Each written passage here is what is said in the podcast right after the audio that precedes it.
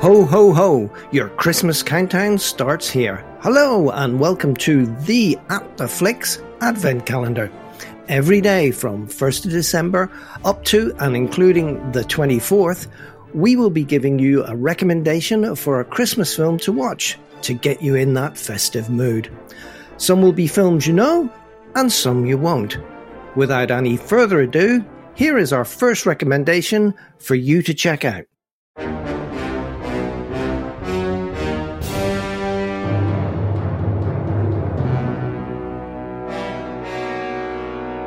We start the At the Flicks Advent calendar with the 1951 British film Scrooge, starring Alastair Sim as the title character.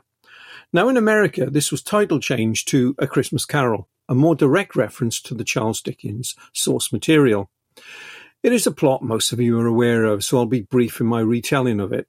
Set in London the 1840s, Ebenezer Scrooge is one of the richest and meanest men in that city.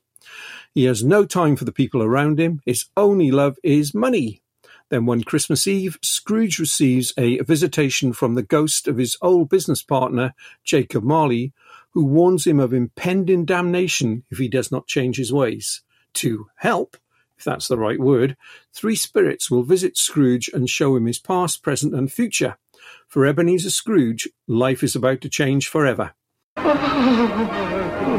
Ebenezer, come in. come in, come in, and know me better, man. I am the spirit of Christmas present. Look upon me. You've never seen the like of me before, have you? Never. And I wish the pleasure had been indefinitely postponed. So, is your heart still unmoved towards us then? I'm too old. I'm beyond hope. Go and redeem some younger, more promising creature and leave me to keep Christmas in my own way. There are many versions of Charles Dickens's great story, A Christmas Carol. This 1951 British version is, as Tina Turner would say, simply the best.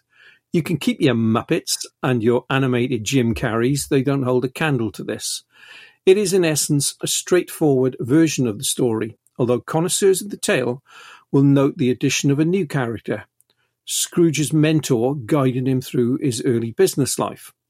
Filmed in black and white, which brings to mind the great illustrations created by John Leech for the original novella, it creates a stark atmosphere, highlighting the grim Victorian and indeed post war period. This is at its best in such moments as when Scrooge meets the ghost of Marley or is confronted by the ghost of Christmas future. There is a colorized version which is sometimes shown on TV at Christmas. Avoid it at all costs. It should be, to quote Scrooge, buried with a stake of holly through its heart.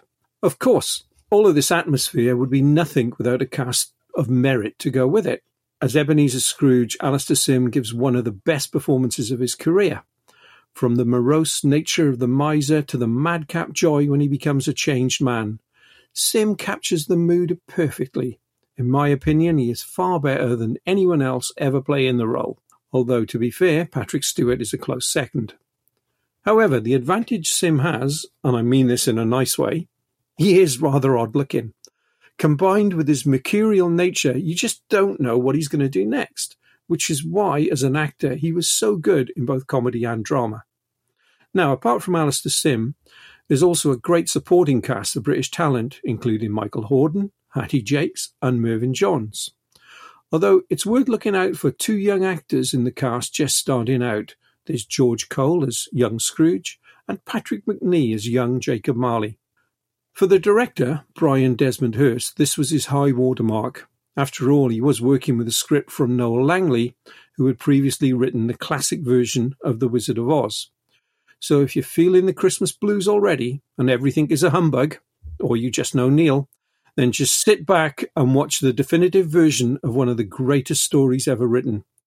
If, with all your Christmas shopping, you just don't have the time, even though this is less than 90 minutes, then second best is Richard Williams' animated version of A Christmas Carol from 1971, with Scrooge voiced by none other than Alastair Sim.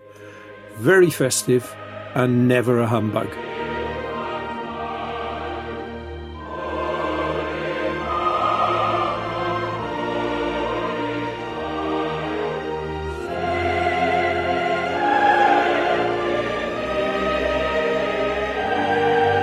And finally, we end today's Advent treat with a Christmas puzzle for you.